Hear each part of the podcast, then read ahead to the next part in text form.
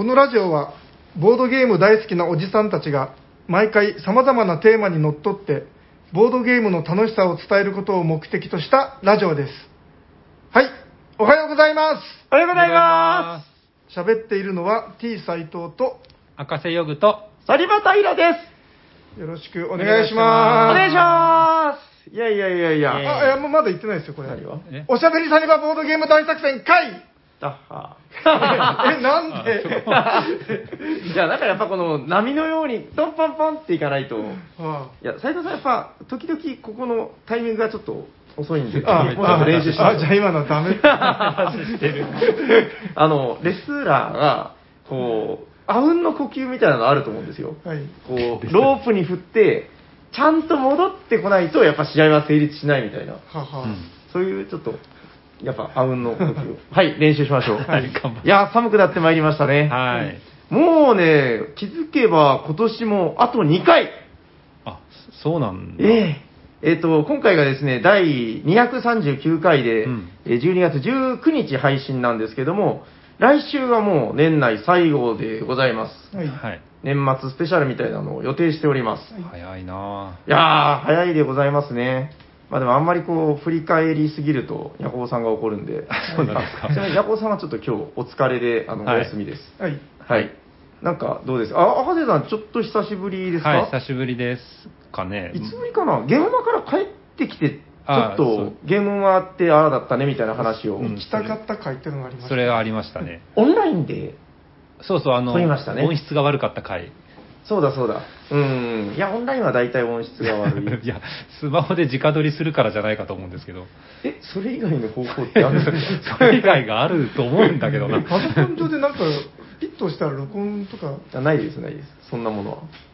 どうですか、最近。知らないじゃないですか。いかがお過ごあしですか？最近、は、あの、まあ、いっぱい遊んでるんですけど、おーで、も、ちょっとおべ勉強もしまして、勉強？お勉と強は。何のお勉強したかっていうとあの漫画を僕ずっと書いてて、それがコミックスタジオっていうあの漫画専用のソフトだったんですよ。はいはいはいはい。で、それって今のプロの漫画家さんも使ってる人はいるんですけど、うん実はそれサポートが数年前に切れてて、はいはい。新しいクリップペイントスタジオっていうのに変わってるんですよ。はい。で、それに、あのそれそれっていわゆるあのすごいいいソフトなんですけど、うんコミックスタジオは白黒しかないけど、はまあ、そのクリクリップスタジオの方はカラーまでいけるみたいな、まあ、それ以上に機能がすごいしっかりしてる今風になってるってやつ。なるほど。ただかなりの人がコミックスタジオからクリップスタジオに移行できない、ってことでここう難しすぎてというかあの環境が変わるのができなくて、特に連載とかしてる人はそのそんな時間勉強する時間取れなくて。なるほど。でわかります。そういうのって、まあ別にあのそれに限らずありますよね、ソフトウェアのこうん。う最新版が出たら移行しなきゃいけない。連載は持ってないけどわかります。うん。僕も持ってないけど。いや、その、僕が時間がで空いたんで、ええ。今、今こそだと思って、うん。自学、独独学でやろうとしたら、全然こう難しすぎて、すぐ挫折するんですけど、はい。ちょうどあのネット上で、そのコミックスタジオからクリップスタジオに移行する講座をしてくれるよって方がいて、へで、あ、ありがとうございますと思って、すぐ申し込んで、おお金振り込んで、それで、お願いしますって言って、ーもうやったんですか？オンライインでちょっと受けたんですよ。へそーしたらやっぱ人に習うって素晴らしいですね。おー。先人のこう得たものをえこう分かりやすくこう分かりやすくてもうこっちも質問するんでうん。分かりやすいんですけど、うん。分かりやすく教えていただいて、えはっは。それするとあ俺で使える気がするみたいな。うーん、うん、うん、僕がこのなんだろうダメだった部分つまずいてた部分をこう優しくこうここはこうですよって ここはここにありますよ機能はここに変わってるんですよって教えてくれると、お金もらってるからね。いや、でも、はいはい。こういうのってやっぱお金払ってでも、うん。講座って受ける価値あるなってものすごく思って、でも大人になって確かにあんまりその他人から教えを受けるっていうことが少ないというかあんまない気がする。まあ、うんちょっと勇気いりますよね。先生って言ってこうお願いしますみたいな感じにするのって。あのだから、まあ、本当だからボードゲームのインストって多分そういうことなんですよね。あの説明書読むのって超めんどくさい。なんか最近本当に読めなくて、あそうなんですね。なんか忙しいっていうのもあるんですけど、うん。あのーだから入荷して遊びたいなと思って、やっぱり読まないといけないじゃないですか。はいはい。あのー誰も僕には教えてくれないので。だから、だからその人が持ってきたゲームとかで受けるときっていうのは、なんかすごくこう、確かにハンモックに乗ってるような。ああ、安らに。ぎを感任せられるっていう意味ではね。う。うんん、わかる気がしますね。それはあるかもな教えをこうね。やっぱアップデートしないと、僕はあの、まはいはいあのボードゲームのあのファクトリアとかレリカーズあたりのうん説明書って、実はそのコミックスタジオっていう漫画を描くソフトで書いてたんですよ。へで、どこにも互換性がないんですよ、それ。つまり僕しか使えないん まあもしくは漫画描く人しか使えないんで、その、もしそれを書き換えてほしいとか、例えば英訳しようという話になった時に、え。うん。あの、ものすごくやりづらくて、でしょうね。もう何やってんだ自分って思いながら それ使ってたんですけへど、まあ、そこら辺も違うソフトをこうね新しいちゃんとしたやつに切り替えていこうって今ちょっと画策中で、うん。勉強する時間にも当てようかなってなるほどね。いや、でもいくつになってもやっぱその勉強するというのは本当大事なことで。うんあのコンピューターの世界がもうまさにそれで、うんうんあの確かもうちょっと経つとより便利でうん機能がいいのが出てきて、はいはいうん。でその勉強してそっちに行きたいっていううん反面、もうそのとりあえず今降りかかってるやつを、慣れちゃってますからね慣れたやり方でこなすっていうう。まあ、日進月歩というやつですねう。んいやー、なかなか難しいですけどね。でも確かにその、それって一つのこう刺激というか、あのー前話したじゃないですか、こうボードゲームを繰り返し遊ぶタイプと、なんかどんどん新しいのをやりたいみたいな。なんかその、新しいの好きな人ってなんか、そういう刺激って日常にないから求めるみたいなとこもあるのかなって今ふと思いましたけどね。まインストを受けるの学習ですからね。そう。そうは言ってもねすんごい刺激だと思うんですよ、うん。新しいことをふわーってうん。滝のように浴びて覚えて、うん。でその後それを実践するみたいなことっていうのはなかなか実生活でない。うん。普段ね大人になって生活してたらね。うんそれは確かにあるような気がしますねえそれが今日のその赤瀬さんのテーマどうしても言わないといけない。どうしても言わないですよね。どうしてもじゃないけどちょっとか 感銘を受けたのでうーん。ぜひあのコミックスタジオ、はい。このラジオ聞いてる人いないと思いますけど、コミックスタジオで泊まってる人は、あん。まりぜひその講座を受けてください。えー。えもう終わったんですか？そのまたや一回で？る、またやるって言ってましたよ。え？うん、僕のアカウント見れば、多分その受けたよって話は書いてるんで、それ1対1でやるんですか？その時はたまたま1対1だったかな。へえ、贅沢ですね、なかなか。たまたま贅沢だったんですうーけど。ん。へえ、オンラインでね。わかりました。なんかじゃあ、ちょっと我々もこれから貪欲に、もう2020年終わりますけどね 貪欲にね来年は、みたいな話に、もうそろそろなってくるのかなと思いますけど、どうしますか？そろそろ本編行っても大丈夫ですか、はい、大丈夫です。ということで、えー本日のテーマは赤瀬さんに聞いてみようかな。本日のテーマは何ですか赤瀬さん？はい。テストプレイ会って楽しいね。イェーイだんだんだんだん楽しいはい、お願いします。テストプレイ会、ボードゲームのテストプレイ会ですいよね。わゆる、あの、自作ゲームというか、うんゲーム、ボードゲーム作る人としてのテストプレイですね。うんうんうんで、楽しいですよねって話を、まあ、斉藤さんがいらっしゃるので、ぜうんひしたいなと。はいうん。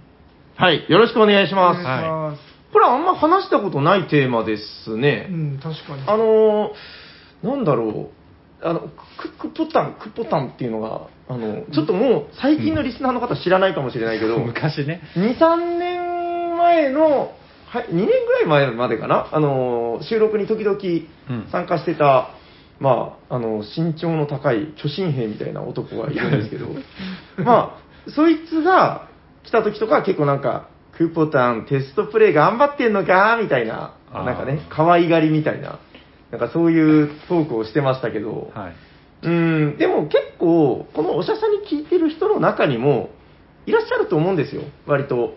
うんううん。ん、その、作ってらっしゃる方も結構いるし、うん身近な方が作ってるっていう人もいるだろうし、なるほど。まあ、テストプレイ会、いろいろ思うことがあるんでしょうけどね、まあ、このテーマはどっちかっていうと、だから、まあ、えー赤瀬さん、斉藤さんが、作り手側うのん、あれですよねいろいろ思うことがあるんじゃないかと。でも作り手側としてもありますけど、えあの参加してくれる人もどう思ってるかなって思う部分があってえ、なるほど。それもじゃあ、僕は今、参加してる側なので、そうですねちょっとその話も後でしましょうか。楽しいねって言ったけど、うん。本当に楽しいかなみたいな、おー。もうなくはないといううか、ん。いやぶっちゃけはいはい。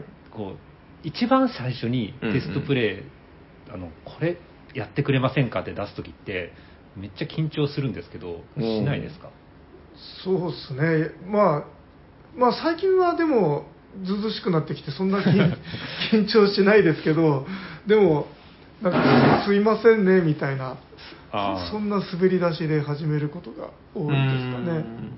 えなんかこれ、ちなみにですけど、はい。初めて出す前に、はい。これはもう純粋な疑問なんですけど、うん。なんかちゃんとある程度いけるっていう、なんかその、なんていうんですか、借り回ししたりとかって、やっぱするんですか？自分で、一人で。そうですね、割としますあね。なんかしてそう、斉藤さんは。しません。あ全然ですか？脳内でしか回してません。おほーえもうイメージだけして、はい。これでいけるんではないか、みたいな。大体ゲームのあの作ってる時って、うん。このゲームきっと最高に違いないと思ってルールライトしてるんですよ、なるほど、なるほど、なるほど。で持って行ってうん面白いはずだから回してないけどきっと楽しいよって、まあ、身内でやるからそれでいけるんでしょうけど、はい、はい。やりましょうって言ってやったら、うん。もう本当最低なレベルで 回らないとか一緒よくあってうーん、なるほど。え、ちなみに、赤瀬さんはテストプレイ会を、はいその、いわゆる身内会というか、クローズ会で基本クローズでしかやりますよねらないです斉藤さんはどっちかっていうと、サニバに来た時になんか荒々しく、あそうなんだ。そうですね、最近は主にサニバになってるんですようんね。見つけるようなイメージで。いや そこら辺歩いてるこう、こう首根っこを、いやいや。ムンズと掴んで。うん、いや偉いと思うんですよ。そのテスト回して持ってくるでしょ？そうですね、まあ、ある程度一人回しして、うん。なんとなくできてるっぽいかなっていうのを確かめてから、あでもあの、赤瀬さん家に持ってってやってた頃は、はい。確かにあのいきなり持ってって、あ あのー。なんかい一回なんか2000対10とか、なんかそんなスコアで 自分が勝ったような。あーあ、その、とあるゲームのテストプレイをしたら、そうだからその全く無調整で持ってくとそ そんな極端ななるほど。ひどいゲームになっちゃったりするんで、うん、2000対10。虫けらです、あったかもしれない。戦闘力10。あーあ、それはでもやっぱり、オープンでやるかクローズでやるかってだいぶ違うんでしょうね。最低限の責任みたいなのがあって、うん。クローズだったらあの怒られてもいいやって気持ちがあるんですけど、そっかそっか。確かにな、オープンだと、例えば、ボドゲカフェでもそうだし、うんうん。そのオープン会でもそうですけど、ね。まあ、時間には、なんというか価値があるんだじゃないですけど、そうですねまあね、お金払ってきててとか、まあ、貴重な時間を割いてみたいなことを思うと、ただ思うのは、あのそういうことを考えすぎると多分進めないんだろうなみたいなあことは、僕思うんですけど、ものづくりをする人って、あの、やっぱどこか独善的なところが ないとダメだと思ってて、はいはいあの、気遣いができるばっかりじゃ、多分本当にいいものって作れないと思うんですよ。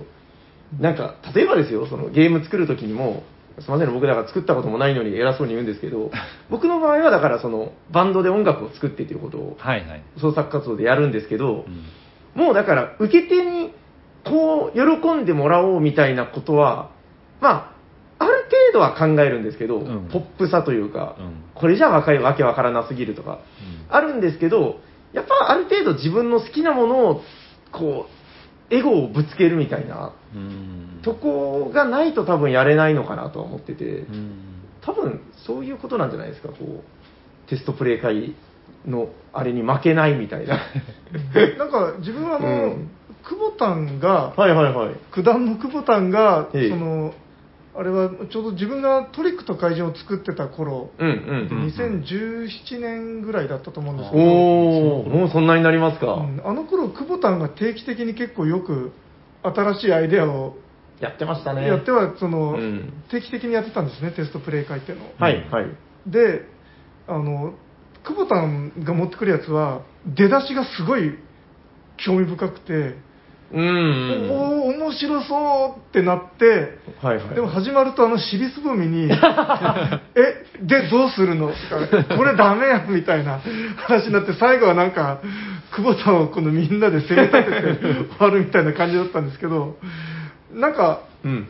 そういう展開でもまあ総じて面白かった記憶がうんうん残ってて、うんその久保田にやいのやいの言うのが結構なんか盛り上がったっていう かいじめてないですよね。大丈夫です。いやいやいやまあ、それはなんかある程度、久保田の、まあ、キャラクターとかそういうものもあってのそうですよね。ううんん、あれですけど、ただ、ちょっと僕、若干思うところあって、その、テストプレイって、所詮テストプレイなわけじゃないですか。はいだから、まあ、その、完成してないものを、まあ、基本的にはテストするわけですよね。うんで、今思えば、久保田で、だからまあ、すごいいいやつなんだけど、やっぱそこでこう、打たれ、弱かったとまでは言わないけど、なんか、気なされたら割とこう、シュンシュンシュンで、その、また違うものに取り掛かるみたいなところがあったと思うんですけど、なんかそこで折れなかった人がやっぱりこう、作り直して作り直して、いいゲームって作ってるんじゃないかな、みたいな。いやでも、うんボードゲームってやっぱり創作物であって、はいはいはいその創作物って、うんあのやっぱ自分がいいと思って作るのが基本なんですよね。まあねでいいと思って持ってきたものが、あのそれはダメだねって言われると、基本心が折れると思うんですよ。だろうな斎藤さん折れません？なんかこうダメだった時とか。折れるっていうか、あのへこむというか。いや自分そうでもないですねあ、そうなんだ。ええ強い。強い英語を持っている。うん、だから、斉藤さんの、何ですか、今回のビアヘックスとかも、うんうん僕だから思い出してみると、2年ぐらいでしたっけ ?2 年ぐらい前から、なんかそれの前身の前身の前身たるものみたいなのをやって、まあなんか、うん、みたいな。ああ、なるほど、うん、とか言って、帰って、で、また次の機会にそれを練り直したものを持ってきたみたいな。それ最初からレベルが高かったんじゃないですか。ああ、まあその、面白くないみたいな雰囲気ではなかった気がします、確かに斉藤さんのゲームやって、これダメだねって思ったことないんですよ。なるほど。そのまだ先がありそうだと思ったりはするけど、うーん。最初の時点で、うわなってない、これゲームになってないみたいなことがなか ないんですよね。ああ、なるほどね。まあそこはある程度その一人回しをすしてから持ってくるあーそっかですねそっそっかか。なんか料理の作り方の違いみたいなあれですよね。うんただあの基本はスクラップビルドなんでちょっといまいちだったなと思ったらまあもう壊したりやめちゃったりすることがうんうん。多いので、ああ、やっぱそうですか。うんだからそんなにそのそこに固執して落ち込んだりっていうのは基本ないですねあ、なるほど。じゃあ、その、ダメだったら練り直すだけじゃなくて、もう、ダメだったら見切る時もあるっていうことですね。そうですねもうなんかそおれーペシャンっぽいみたいな感じでああ、なるほどね。であのしばらくしてからそのペシャンコになってるやつをなんかこう広げてみて、うん。ちょっと変えるとこあるんじゃないかなみたいなああ、でもそれはすごいわかりますね。僕も結構そんな感じ。はあ、はあはあはあ、なるほど、ね。僕は単にあの、ダメだった時は、うんあの、すごいへこんで、あの、ごめんなさいって気持ちになって、作ってごめんなさいみたいになって、あの、もう、もういいやってポイって捨てるんですけど なんとかあれならんかなって、思いついたりした時にまた復活するみたいな。なるほど。はあ、はあ、はあでその自分がその久保田んを見ててすごい勉強になったというかあ。おお、うん。そんなことが。そう。で久保田はそのいろんなゲームを持ってきてで結構その調整してなんかあのこれで出そうみたいにやったのもあったんですよね、はあはあ。うん。まあそれがあのの九州三国志っていう。うん、いや、出したやつじゃない。で出したやつ。あええうん。そう。でただあれを作る作っていく過程で、はい。あの久保田もすごいつまずいた場面があったんですようーん。それはシステム的な。あいや、えー、と面で？結局あのゲムマに持っていくとなるとええ。そのアイデアとかルールだけじゃなくて形にするところで、はいはい。ああ、なるほど。製造の部分ですね。ええうんうん。でまあえっ、とよくあるパターンはその印刷データを作って印刷所に頼むうん。とまあそれでまあ出てくるんですけど、はいはい。そこで久保田は非常につまずいてたんですよね。うん。えーっと、僕の記憶によると、印刷所とかいうものではなかったあ、あええええような。そうで結局、うんその自分でワードかなんかで作ったのをはい。自宅プリンターで印刷してハサミでチョキチョキやってそれは作ってたんですけど、はいはいはいはい。手作り。うん、なんかそこの、まあ、結局その印刷所に頼むとなると、うんデータを自分でできなければ誰かに依頼してうん作ってもらわないといけないし、でなんかであと印刷所に連絡したりとか、はいはい。なんかその急にこのなんていうんですかね友達だけでワイワイやってるんじゃないうん。世界にこううん移るわけですよね。はいはい。うん、でその、まあ、当時大学生だった久保田はなんかそこで結構つまずいて、うん。まあ、結局手手作りみたいになっちゃってたんですよね。ああ、え、それはあれですか？その、久保田が一回、その、だから印刷所に入稿みたいなのをしようとしたけどできなくてみたいな。うん、いやなんかどうしたらいいんだろういいんでしょうみたいに聞かれたんで自分が、ねあまずはマインドに見積もりをうん。依頼した方がいいとかってう一応ー言んっ。たんだけどあの、なんていうかし後で聞いてみたらやってませんとかって。いや、でも、ものすごい難しいと思うんですよ。その、うん。特に大学生とか、その、うん。まだ、これから社会と関わっていく段階で、はいはい。いきなり会社に見積もりを出してっていうのもあるしうん、そもそも、あの、単お金の単位がでかいんで、確その簡単にそのね、50部作るとかも、うん。それだけでも結構大変じゃないですか。うん。で、それに関して、こう、しかも慣れないパソコン使っていじるってなると、もうハードルがもうすごい何重にもあるんで、はいはいはい。まあそこは、やっぱ一緒にテストプレイ会するときに、それは、なんていうかな、教えてあげれればよかったんでしょうけど、まだまだその頃僕らも、なんかそんそうでもなかったんじゃないですか。うんいやそれにそこの部分って教えるとかいうのもなんかなんかその教えられ教えづらいっていうか、まあ、結局その自分がうんそのアクションを起こすかどうかっていうところなんで、実際やんないとね、ダメかな。うーん、まあ、ただ、その、今から始めようって思ってる人が、あの、すごく難しい、その、現状だなとは思いますね。なんか、い結構よく出る話だけど、あの、もう本当、同人だか商業だかわからないみたいな、そう、そうですね。クオリティの高さがもう今ありふれてしまってるんそうで、ですね、確かに。その、ただ、今話してて、すごくなんかね、こう、あったかい気持ちになりますね。こう、あの、タイルをハサミで切ってた久保さん、切り間違えて何部も無駄にする久保さんとか、そう、あなんかそういうのを思い出して、いやー、懐かしいな。糊で貼ってね。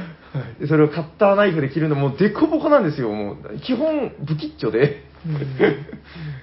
でも、同人ってそういうもんだよなっていう話はやっぱ定期的にあるんですけど、うんまあそうなんですよね別に印刷所に出さなきゃいけないってわけでもないんそうなんですよじゃね。ないんですよね。多分僕は、久保さんは、そのずーっとめげずに、あめめげてたのかもしれないですけど、その何度も何度も作り直してうん。作り上げたわけでしょ、その旧サニバのはいですよね、はいそのテストプレイ会自体は、し本人おらんから知らんけど、うん。楽しかったと思うんですよ。まあまあまあ。で、うん。そのテストプレイ会で楽しくやってるから、結局最終的にゲームマに行って売るまでこぎつけたと思うんで、はいはい。やっ。ぱそういう空気って、まあ、昔のサリバンの空気そこまで僕知らないですけど、うんうん。そのそういうのがやっぱこうし後押ししてるんじゃないかと思ってて、うん、そういえば今回のテーマはテストプレイ会って楽しいねでしたからね。楽しいねですからね。だから僕もその作ってあの本当クソゲー作るんですよ最初は。ああ、もう本当うん。出来上がったものから見るともう本当ひどい例えばうんグラバーだって最初めちゃくちゃひどかったんですけど、もうなんか頑張ってこねくり回してみたいなことでうんなんとかなったようなゲームなんですけど、はいはい。そのあのでもねテストプレイ会が楽しいっていうのはうん。あの面白くなくても楽しいじゃないですかああ、なるほどなるほど。クソゲーでももううわクソゲーだって言って楽しいみたいな空気が作れるんですよ、うーん。まあ、若干へこんでますけどはいはい。あのきっとこの楽しい空気でテストプレイ会したから一緒にテストしてくれた人はある意味楽しんでくれたに違いないっていうなるほど若干の慰めというか、気持ちは起きるし、実際そうじゃないかなって思思う部分もあるんですよね。それでもあれですよ、あの、赤瀬さんはすごく恵まれていて、うんその、クローズ環境でちゃんと仲のいいメンツでできてるっていう、あそうですね。まあ、その前提ですよね。大前提ですね。ーん。でもそれはだから、まあ、その環境があればやっぱベストなんでしょうね。この、うん。ミスっても楽しくてっていう。ある程度ゲームができたらオープン会に持ってってやってもらってました。なるほど、なるほど、なるほど。さすがにもううん大丈夫かな、調整したいなって時にオープン会に持っていく感じで。なるほどあね。でももう一つあって、あの、はいはい僕はあの、もともと絵とか描くサークルで、うんいろんな人に絵の品評したりとかはいはいしてもらったりとかする活動してたんですけど、うん。絵とボードゲームの大きな違いが、うん絵って、あの、自信満々で描くじゃないですか。誰だってそうだと思うんですよ。自分の絵は最高だと思って描いて、はいはいどうだ、どうですか？見てくださいって見てもらって評価もらうと、あの、まあ、ダイレクトに、あの、す素晴らしい人から、ここがダメだねとか、うん。これはちょっととか、まあ、その、うんそうじゃなくても、展示会とかした時の反応とかをアンケートで見ることがあるんで、うん全然人気が出なかったとか、わかるんですよ。はいはいはいではい。それそれってボードゲームよりもものすごく苦しくてなるほど。こんなにいいものを作ったはずなのに誰も分かってくれないみたいな っていうか僕が間違ってたんだみたいな気持ちになってへこむんですけどはいはいはいはいはい。ボードゲームのいいところはうん、遊びながらもうあの自信満々なまま遊び終わるんじゃなくて、うん遊んでる途中にあダメだこれって分かるんであ、なるほど。その後批判にさらされてもまあおっしゃる通りでって 言えるんですよ。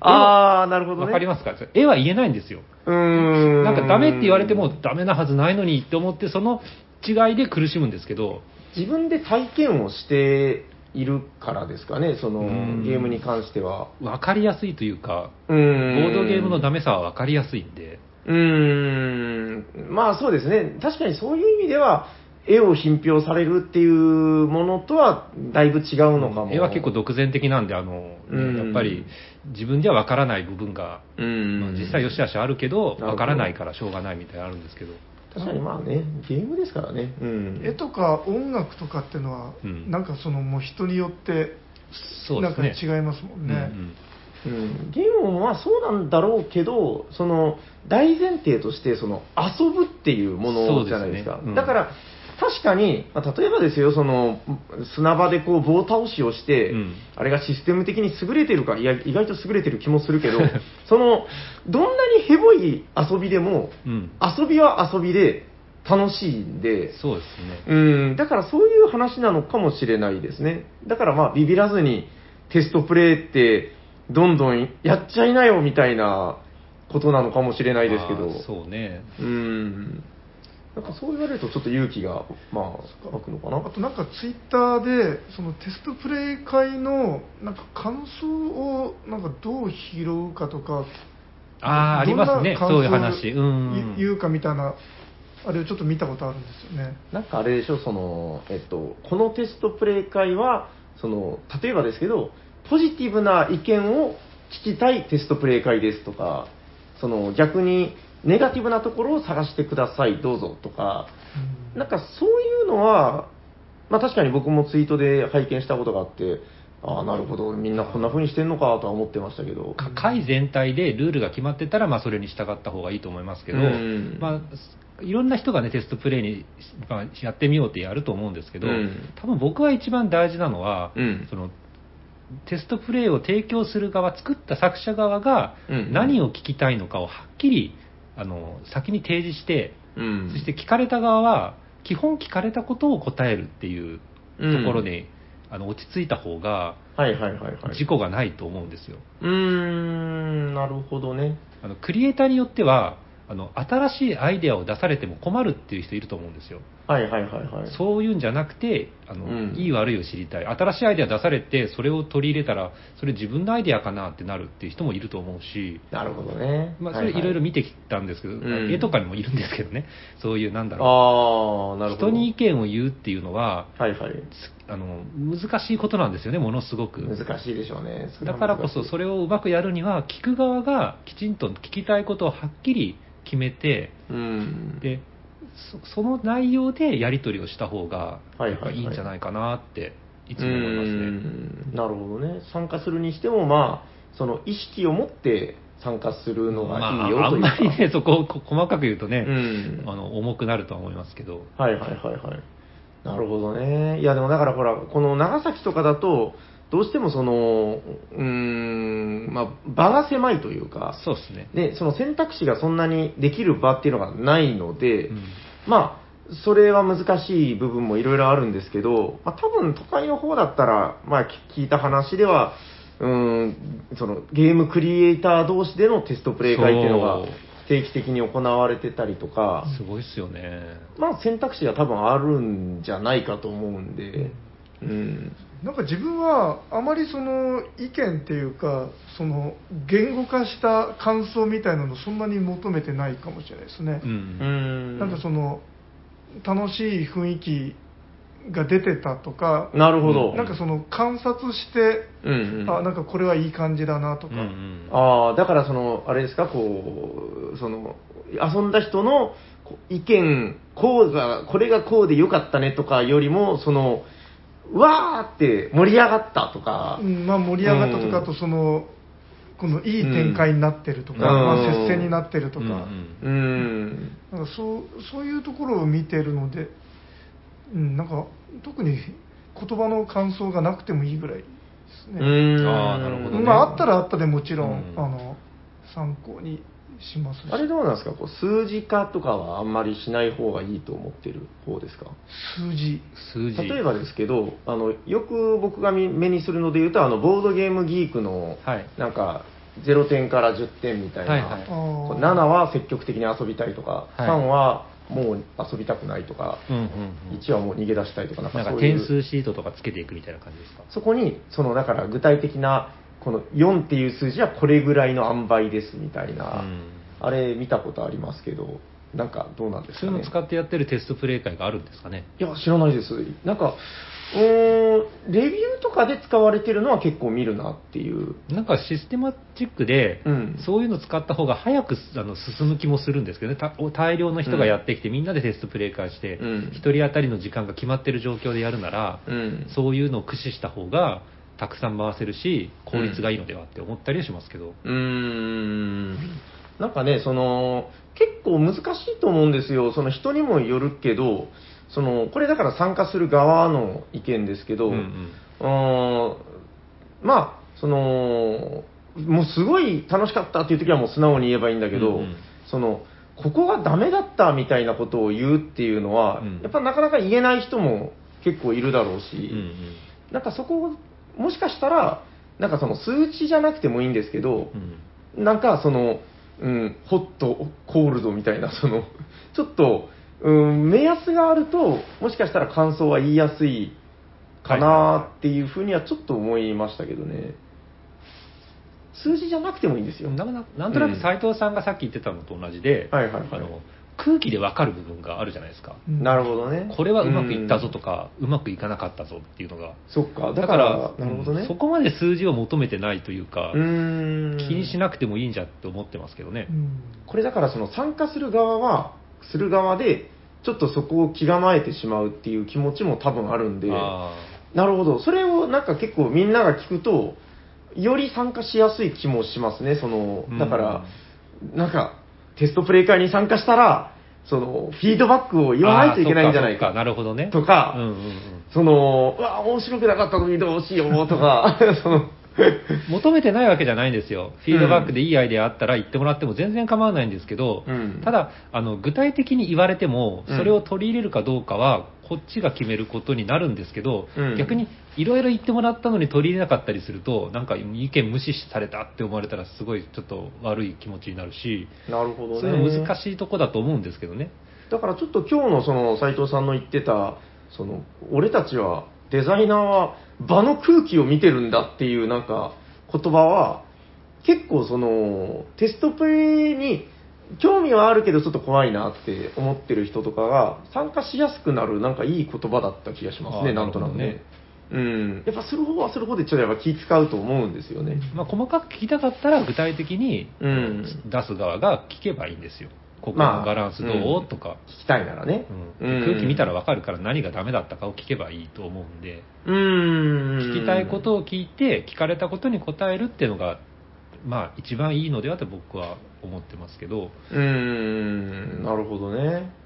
そっか。まあだからそのテストプレイ会ってまあ楽しいねっていうテーマだけど、その結構そういう、うーん、感情がいろいろね、こう、創作するじゃないですけど、そうですねこう工作してうん難しいところもあるんで、まあそういうことを考えて、うん、参加するっていうのが、まあ割といいのかなとは、なんとなく聞いて思いましたけどね。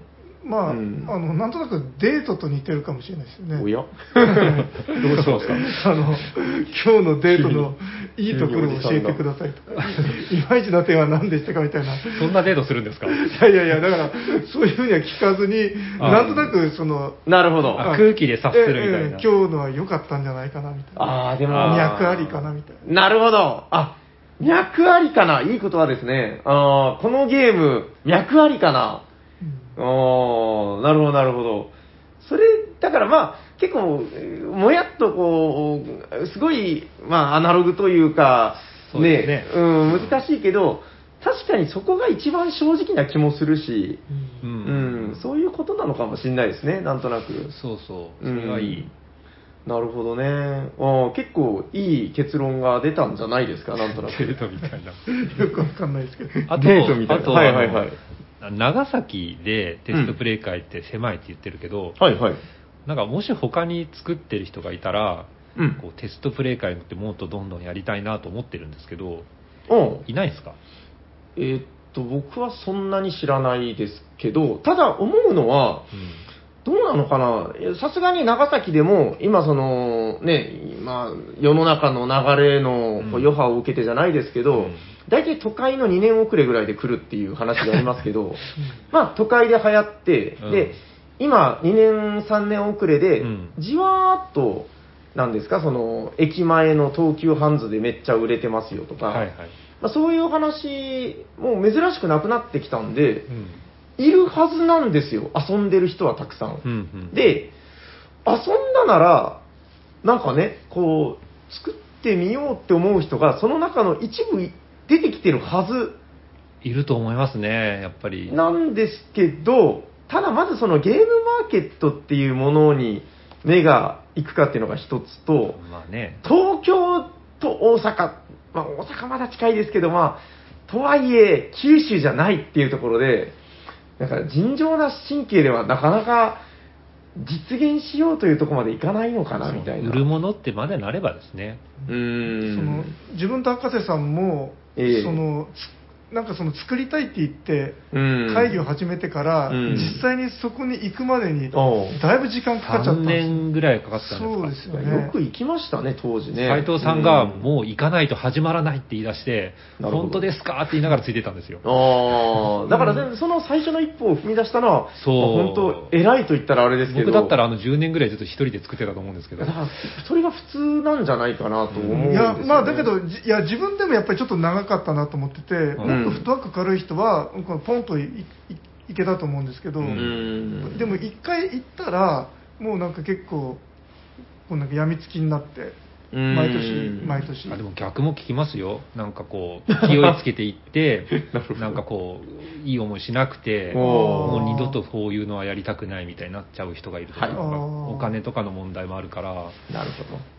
あじゃあ慎重になりすぎるのも良くないけど、勢いづあの。く の勢いだけで行くのもよろしくないと。難しいところですよね。だからそういうのをテストプレイ会とかでこううまくこう先人の知恵を借りつつも、ううん。ね、こう開催できれば、まあ手助けもできるし、いいんじゃないかなでさっきその久保田が印刷所に頼むとこでちょっと止まってたって話をしたんですけど、はいはい。自分も結局そのなんかやっぱり印刷所に頼むってなるとなんかちょっとこの敷居があってありますよね。うん。それにふさわしいゲームができたらそうしようみたいな。ああなんかそういうちょっとあれがあったんですよね、うんでなかなかそこに行けなかったっていう、ああ、なるほど。いや、もう本当難しいですけどね、その何をもって、うん、このゲームはいけるっていう判断になるのかっていうのは、もう本当に全員が全員考えて、結果は出てないわけだからう、んそうっすよね。うーん、まあ、それは本当難しいですけどう、ん。でまあそのあの500円ゲームっていうカテゴライズがあるじゃないですかはいはいはいそういうのって割とそこの飛び越えやすいうん。あれとしてなんかいいのかなと思ったトリりもしたックとかにそうでしたもんね。そそうですねそうまあか、そういえばね。ううんん。まあ、トリックと怪人はその最初じゃなかったですけどああ、まあ、一作目ではない。一作目ではなかったんであれは印刷所、あ、そうか、印刷所も麻雀拡張カードからか。ああそそうですね。すごいですね。最初から印刷所に行けるっていうのもすごい。しかも結構ドカンと作ったっていう話いや、最初はそうじゃないですよ。斎藤さん、ちょこっとしか作らなかった。そうですね。最初はあの50部だったんですよね。瞬発、瞬間的に蒸発して消えて。そっかそっか。最初はさ、最初の最初はそうなんだ。そうなんうだーん、なるほどね。いや、まあまあ、それはまあ人にもよる話なんでそうですね、その辺はねいろいろですけどね。うーん、ちょっとテストプレイ会楽しいね。うーん。本当に楽しいのかな。まあ、あの、いろいろ難しいところもあるけど、でも、本当楽しいは楽しいんですよね。うんちょっと、これは、また今度あの、キツネさんとかも、あそう今ですね一緒にテストプレイ会やったりしてるじゃないですか。そうですね。ちょっと読んで、いうん。や、どうなのかな。でも、どっちかっていうと、その、今、練り上げているものがある程度形になった時に話すべきなのかな。ちょっと悩ましいですけどね。うんうん。まあ、そのあたりはまた後日話したらいいのかなと思いますけど、はいどうですか？なんか、赤瀬さん、はい。こう、満足しましたか？はい ななんか話話をしてたらあの久保田の九州三国志をはいはい。なんかでリメイクして出したいとかなんかちょっと思ったりもしてきましたね、あれ結構なんかね、革新的なゲームで、うん。もうほぼ忘れちゃったけど、久保田ん聞いてるかな？今度連絡を取ってみましょうん、いやまあまあ、同人文化ってやっぱ愛すべき文化なんでね、あの、うん、今後もちょっとそういうテストプレイ会は切って話せないと思うんで、そうですね。はい、頑張って楽しんで参りましょうよ。はい。よろしいですか？本編はこれぐらいで。はい。うはい、はい、ありがとうございました。ありがとうございあますりがとうございます。それでは次のコーナー行ってよろしいですかね？はいこんばんは。お便りのコーナー。ふわんふわんふわんふわん本日もお便りが3通ぐらい来ております。じゃあ、まずこちらから読まさせていただこうかな。と、ここで、えっと、ガタガタっと変な音がしてるんですけど、名を名乗っていただいていいですか？あ通りすがりのマジモリです。はい、お願いしま。お願いします大体ね、あの、久しぶりお久しぶりいろいろ米を研いだりしてたら、これぐらいの時間に洗濯物を干してました。ああ、なるほど。あ千枚もしないとううちも来るときいろいろ言われたんですけど、はい洗い物してってから言ったよね もうあの帰ったらやるからって まあ日頃の行いというかね、まあ、大事だと思います。はい、それでは、えっと、1通目のお便りですね。えー、おしゃべりサニーバードの皆さん、お茶にちはお茶にちこんにちははおしゃさにネーム、篠和と申しますということで、篠和さん、ありがとうございます。ありがとうございまえー第223回、ボードゲームとフレーバーの回を、えー聞かせていただきました。私はプレイするゲーム、購入するゲームのジャンルは、フレーバーに、えー多くの影響を受けます。フレーバーが同じということは、やはりゲームシステムが被りやすいということではないでしょうか。面白いからと、どんどん購入していると、私のボードゲーム棚は、電車と動物のゲームだけになってしまうでしょう。えー、おしゃさりの皆さんに質問です。逆にこのフレーバーは苦手だなというもの、プレイを敬遠してしまうものなどはありますか？えー、もしトークの種にしていただけたらば幸いです。ちなみに私は原始時代フレーバーはあまり得意ではありません。なぜかはわからないのですが、ということで、篠和さん、ありがとうございありがとうございま。ますフレーバーはどうあ、苦手なフレーバーって面白いですね。すうーんなんかあります？苦手なフレーバー。でも原始時代は確かに僕苦手ではないんだけど、そんなに確かにそそらないかもしれない。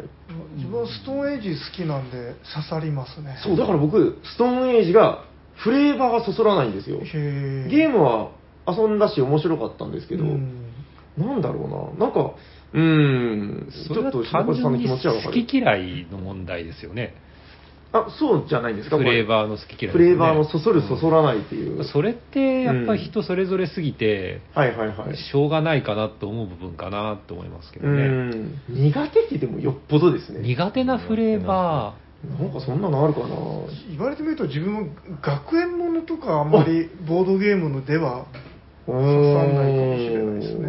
僕、ダークすぎるとちょっときついかな。へえ、人ダーク人が死ぬとか、なるほど。R18 要素とか、あー、なるほどあそうそう。ね。なんか海外のあの手のやつってなんかすごい絵がめっちゃ濃ゆいですよね。あの手っていうのは、えあのダダークソウルとかあのブルームヘイブンとあかなんでこんな恐ろしいキャラばっかりなんだって。まあ、なんかあのーまあ、いわゆるでもあれですよ、あの、マジック絵みたいな流れですよね、うん。その。僕はあの辺は大好きですよ。うーん、あのーそうそう、ブルームーンとかね、なんか、ああいうのもちょっと濃ゆいっちゃ濃ゆいけど、うーん、だから、それが好きな人、苦手な人っていうのは、まあ、当然いるでしょうけどね。なんか、マジモリさん、せっかく来たんだから、こう、苦手なフレーバーで一言言ってやんなさいよ。私、フレーバー全く関係ないんですね。システムが面白ければ、フレーバー全く気にしないんで、逆にそうへいうえ。おゲームが面白そうと思えば、うん SF だろうが、ホラーだろうが、そっか原始時代だろうがなんだ、どっちかというと。でも、エッチなの好きですよね、どっちかというとね。まあ、まあ、まあ、フレーバー関係ないですからね。こういう話はしちゃダメって斉藤さんが言ってたんで。そうあの家族で安心できるラジオを さっき怒られてたのに。まあ、上井さんが来たからしょうがないかなと。えっと、なるほど。まあ、システム、俺はシステム一本だと。あんまりフレーバー。でも、フレーバーで左右されることないですか？こああ、いや、な、う、全くないですか？ないですね。このフレーバーだからつい手ができあのきあの興味を持って調べちゃったとか。ああ、もう、ないと思います。すごい。それはすごい。システム人間。フレーバー気にしないですね。なるほどね。まあ、そんな人間もいるということで。三国志サッカーとかあったら 気にならないですそう気になります。ああ、三国志は。あ、三国志好きそうなんだ三国。志気になる。ちあの、なんか、前ゲーム、ゲームマーケットにチケットトゥライドっていう、あったあった。はいはいはい。あれちょっと、うん確かに三国志は、あ、まあじゃあ逆に、そそるものはちょいちょい。あそそるのはありますあるよと。はいなるほどね。なるほどね。うん、まあ僕も当然そそるものはいろいろあるけど、なんか今適当に言ったけど三国サッカー面白そうですねなんだそれ。面白そうではありますね。シュート力 S みたいな。えうん。はい。まあそんな感じで、えー、日野和さん、えーいいお便りありがとうございますえありがとう。ございまます。えー、それでは続いてのお便り、こちらでございます。おしゃにちはすこんにちこんにちははえー、初のムーンクラス昇格に狂気乱舞している緑の狂信者、ひげぼどです。ひえーフリーゼを称えよということで、ひげぼどさん、ありがとうございます。ありがとうございまえー最新回228回は、えー大釜戦役特集、おしゃさに第6回、サイズ大釜戦役と優しさの回から聞いている私としては、感慨深いものがありました。久しぶりに大釜戦役やりたくなりました。大釜はマップがランダムになる拡張、変天の大地で一生遊べるゲームになったと思います。ご無沙汰ゲームの振り返りもたまにはいいですね。たまにはフリーゼ以外もやるか。ではまたということで、ひげぼどさん、ありがとうございありますがとう。ございます。あーこれだからね、あの、拡張の回、特にこの、まあ、大釜戦役人気のゲームだからっていうのもあるかもしれないんですけど、うん。結構なんか、この回を名指しでお便りいただく方っていうのが多くて、そう、だから、確かに、このゲーム面白いよっていうレビューっていうのは結構出るんだけど、なんか、その、拡張まで話していくっていうのは意外と少なかったんじゃないかみたいなことを自分で再認識してですね。うん。いや、だから結構自分でも面白かったなと、今思い返してるんですけど、大釜戦役自体はでもあんまりみんなしてないあ遊んだことはありますけど。ぐらいの感じ。私、未プレイです。あ、未プレイなんだ。そうか。うん、まあ、まあ、あれもでも結構フレーバーが強いというかね、そういうゲームではあるけど。うんただまあその刺さる人がいる一方で、うんその刺さらない人も結構なそういるのかなそのラジオがらその拡張の拡張の、うん。いや、でしょうね。だから少ないんでしょうね。尖ってますからね。そうそうそう。ただあれなんですよ、その、今ってゲームの消費のスピードが速くてとかいう話もあるじゃないですか。ううんんで、その一つのゲームを、うーん、例えばその拡張をいっぱい入れて何度も遊ぶだとか、うんコンポーネントをこうグレードアップしてもっともっと愛していくとかそういうのっていうのは、こう、少しそれにブレーキをかける動きなのかなみたいなうん話もあって、いや、だからそういうのもあって、なんかね、こう、たしなみ方っていろいろだよねっていうことは思ってですね。うんうーん。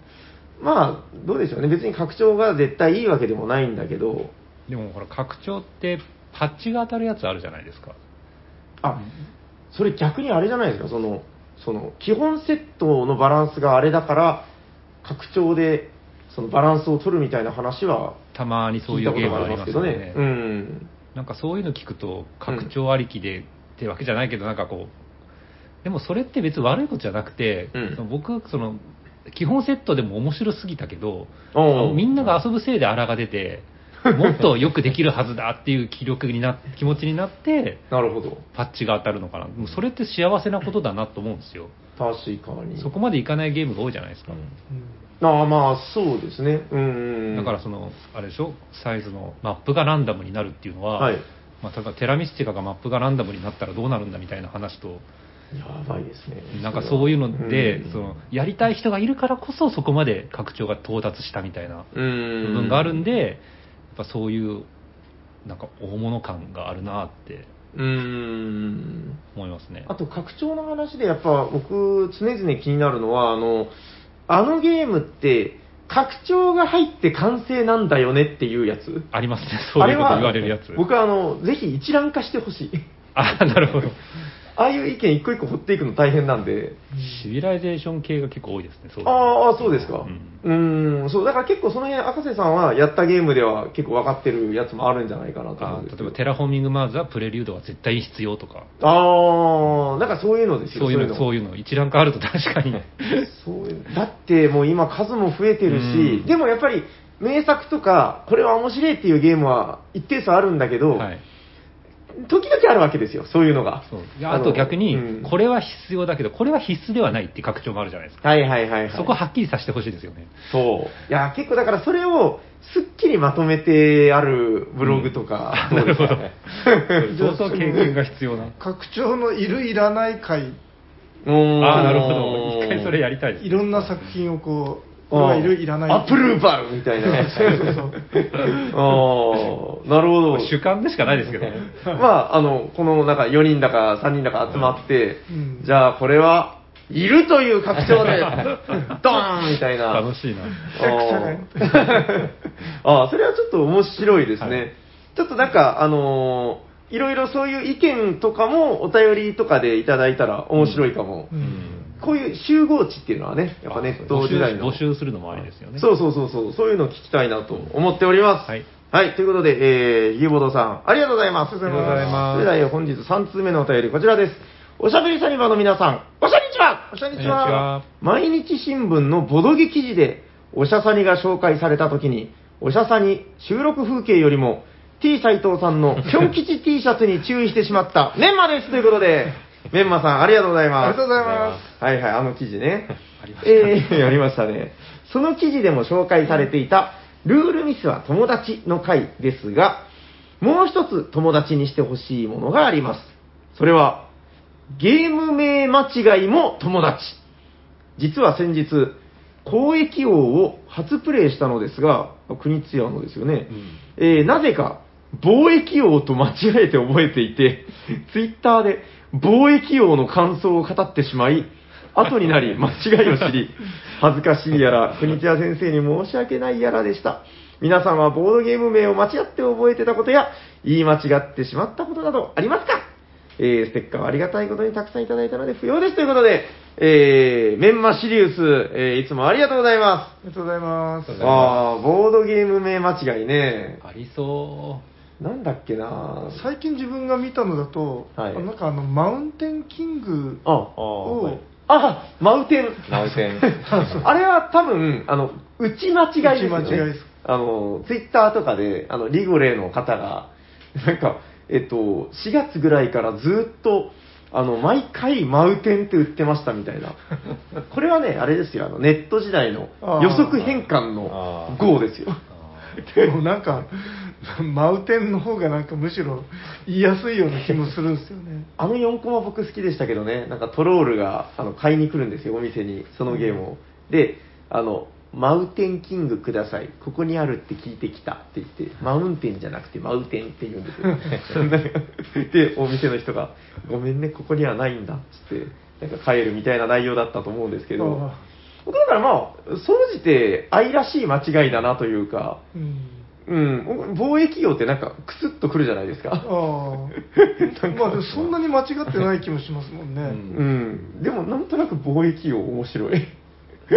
うん、だからまあ、間違いはありますよ。ルールミスも間違えるけど、まあルールも間違えるけど、まあゲーム名も間違えるんだっていう。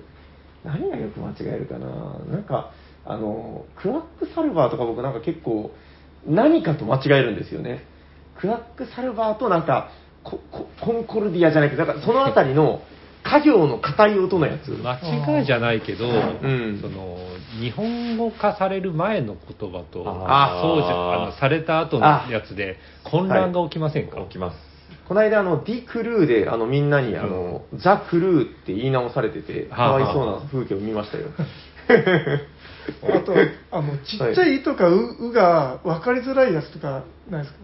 クイックスとか。あー、まあ、どっちで発音するの？みたいなやつですよね。クワークルとか、あの辺もちょっとなんか、僕、最近、あの、とある方と話してて、あの、ツバイ F って言われて、あの、うん。自分の中で、何ですか、それ知らないですって言っちゃったんですけど、あの、フリーゼのあの、2 2F、2F、あああ確かに。あれ？ドイツだから。まあでも確かにドイツなんだからツバイ F が正しい気もするんですけど、うん。僕の中では勝手にずっと 2F って呼んでたんですよ。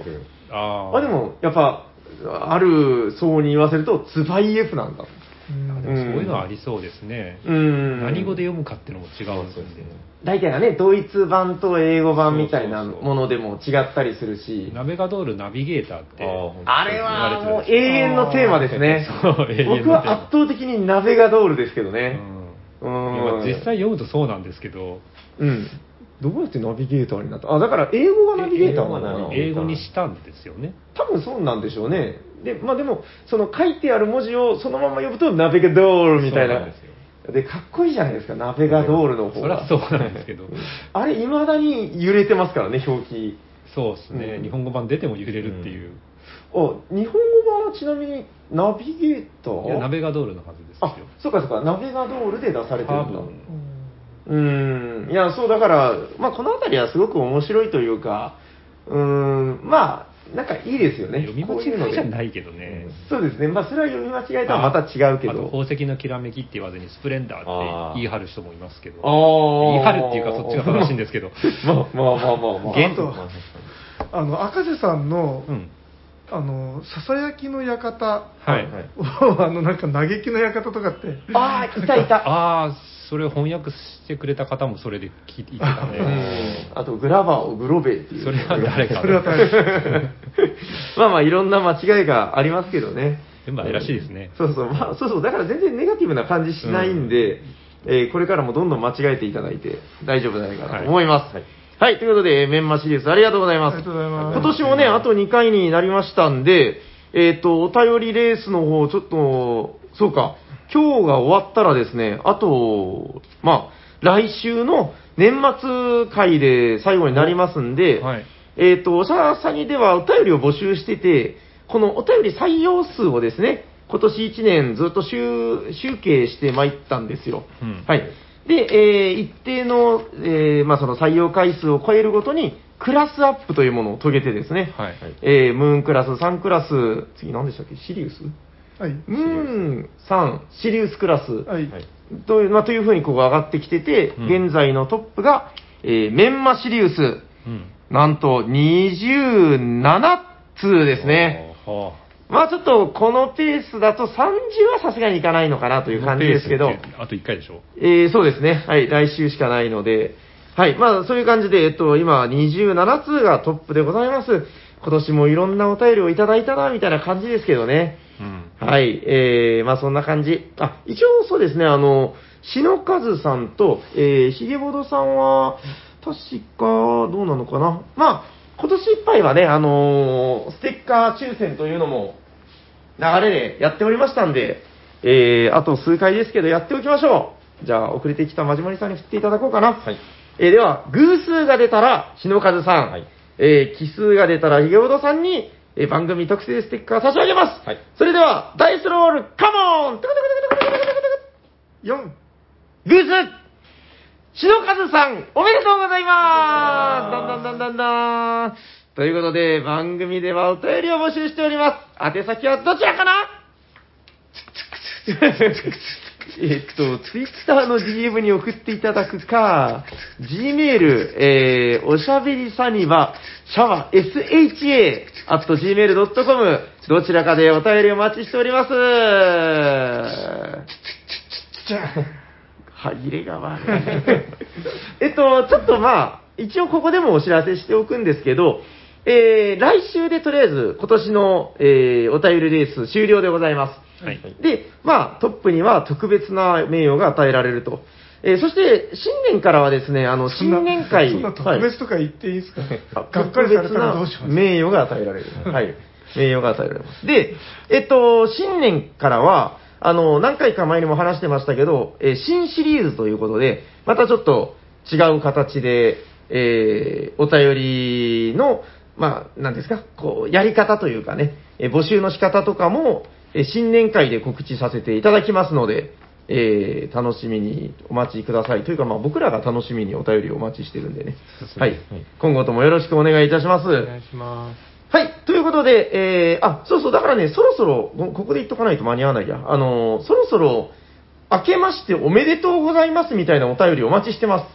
ああ、なるほど。そう、あのー時間差ですから、はいこういうものは。はい。ということで、あの、もう2021年の気持ちになっていただいて、えー、えとは牛でございますよ。はい。牛っぽいお便りなどお待ちしております。さっき必死で調べたらそれなんですよ。そうそう、あのー今送っていただいて結構ですんで。うんはい。えーということで、えー明けましておめでとうの、えーお便りなどをたくさんお待ちしております。はい。それでは最後のコーナー行きましょう。ホットゲームイベントてかてかてかてかてかてか誰かが好きなゲームを紹介するね今日は誰だ？はい、俺だはどんどん、斉藤さん、よろしくお願いします。い、えっ、と、今日ご紹介するのは、えっ、と、ライナー・クニッツィア作、タイマンポーカー。イェーイはい、よろしくお願いしお願いしまます。えっ、と、といっても、えっ、と、ご紹介するのは、この、最近発売されたブレイジングエースという、うんす。うん。えっ、と、クニツヤのトランプを使ったポーカーゲームのアレンジみたいな本を集めた本うんになります。はいはいはい、はい。クニツヤ作のポーカー風のゲームが15種類収録されてるこの分厚さで本ですね。15種類？はい。あの、なんか余計な話がいっぱい載ってるんですよ。話？へえ、あの面白そう。何が？そのルール説明を、まうんあ、単にその説明するだけじゃなくて、うんうんうん。あのあいつがフラッシュを作ったから俺はなんか4カードをや出してやったぜみたいな、ああ、西部開拓時代の西部劇みたいなのがテーマになってるから、うんそういうノリなんだ。なんかそういう口調であのなんか結構細々プレイについても書いてあってなるほど、なるほど。はいで、えー、とその端末に、うん。えー、と日本語版だけの、えー、と付録として特別付録として、タイマンポーカーのルールが載ってますはい。うんでタイマンポーカーというのは、えー、と結構何年も前に出された2005年とかなのかな？ぐらいに出されたあの普通に箱で発売されたうん。ゲームなんですけど、はい。えっ、とまあ結構名作として誉れ高かったんですけど、うん。トランプがあればできるよねっていうやつだったんですよ。ぶっちゃけ。ではい、はい。えっ、とまあそれのルールが載ってることで、うん。まあ、これであの晴れて正々堂々とトランプ 普通のトランプでああ、あなるほど。遊べますよ、はい。先生堂々と。なるほど、なるほど。はい、へで、えーとまあ、どんなゲームかと言いますと,、はい。えーとまあ、タイマンポーカーという名前の通り2人で対決するポーカーなんですけど、はい。えー、と最初のステージはカード3枚オープンにしますうんうん。でその3枚は共通で、えー、と3列ポーカーをやるんですよねうん。おーなるほえーとまあ、今、机の上にうんジャックと7と10が出ました。うんでそしたら、えー、と片方の A のプレイヤーはうん右側にカードを4枚並べて、うん。その中央の1枚と合わせて5枚それを使って役を作ると。で反対側のプレイヤーは左側にカードを並べて役を作って、まあ、どっちが高い役を作れるか。うん。で、えー、と真ん中の1枚だけが要するに共通。うん。でこれを、えー、と最初のステージはカードが3列あるので、うん。3列であの競い合うと。だ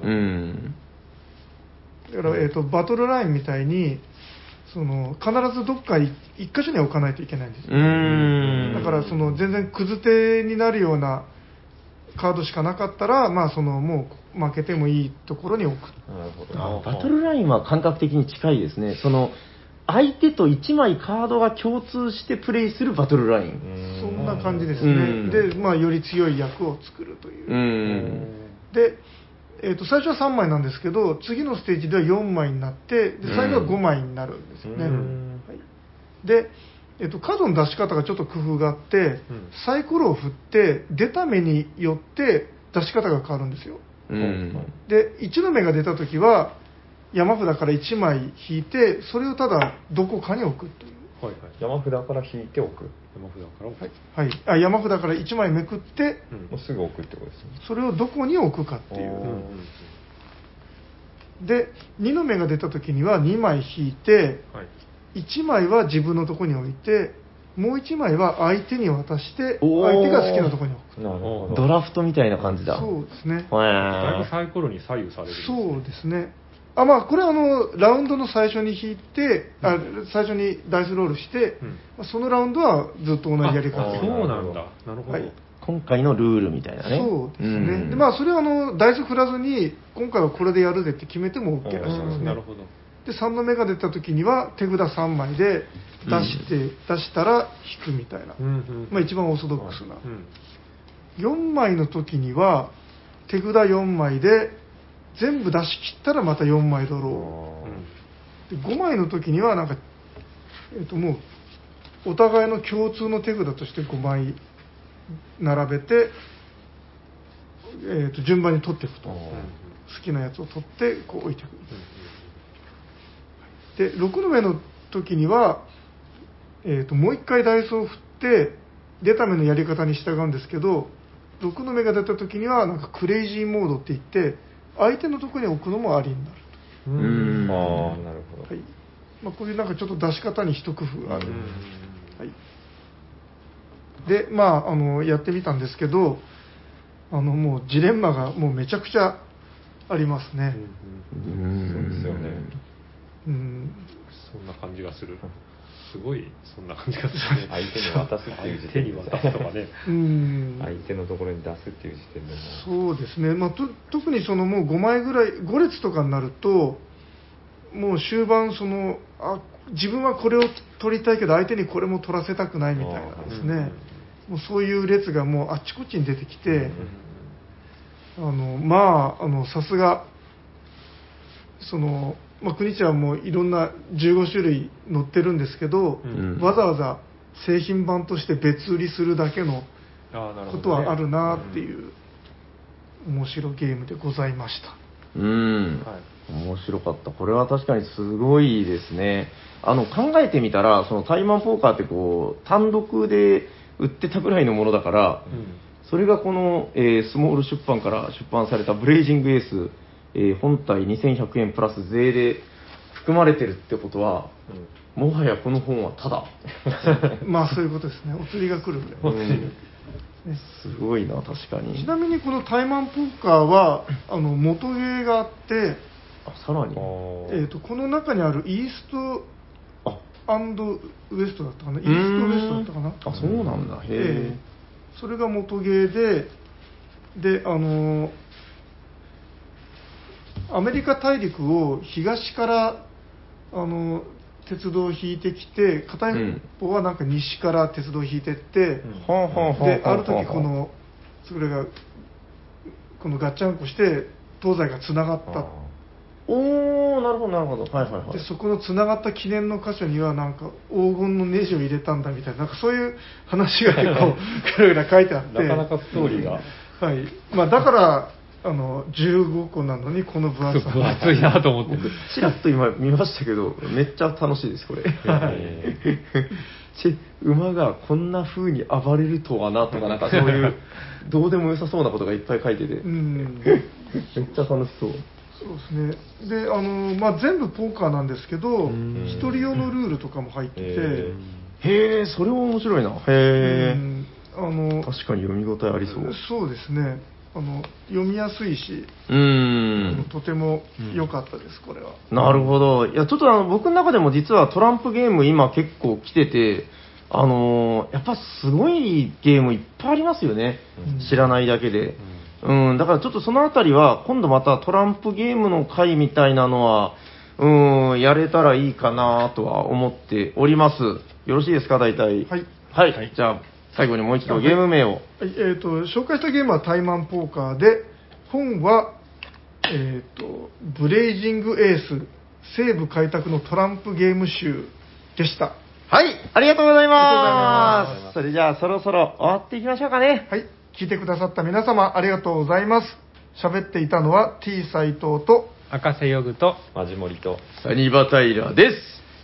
ありがとうございました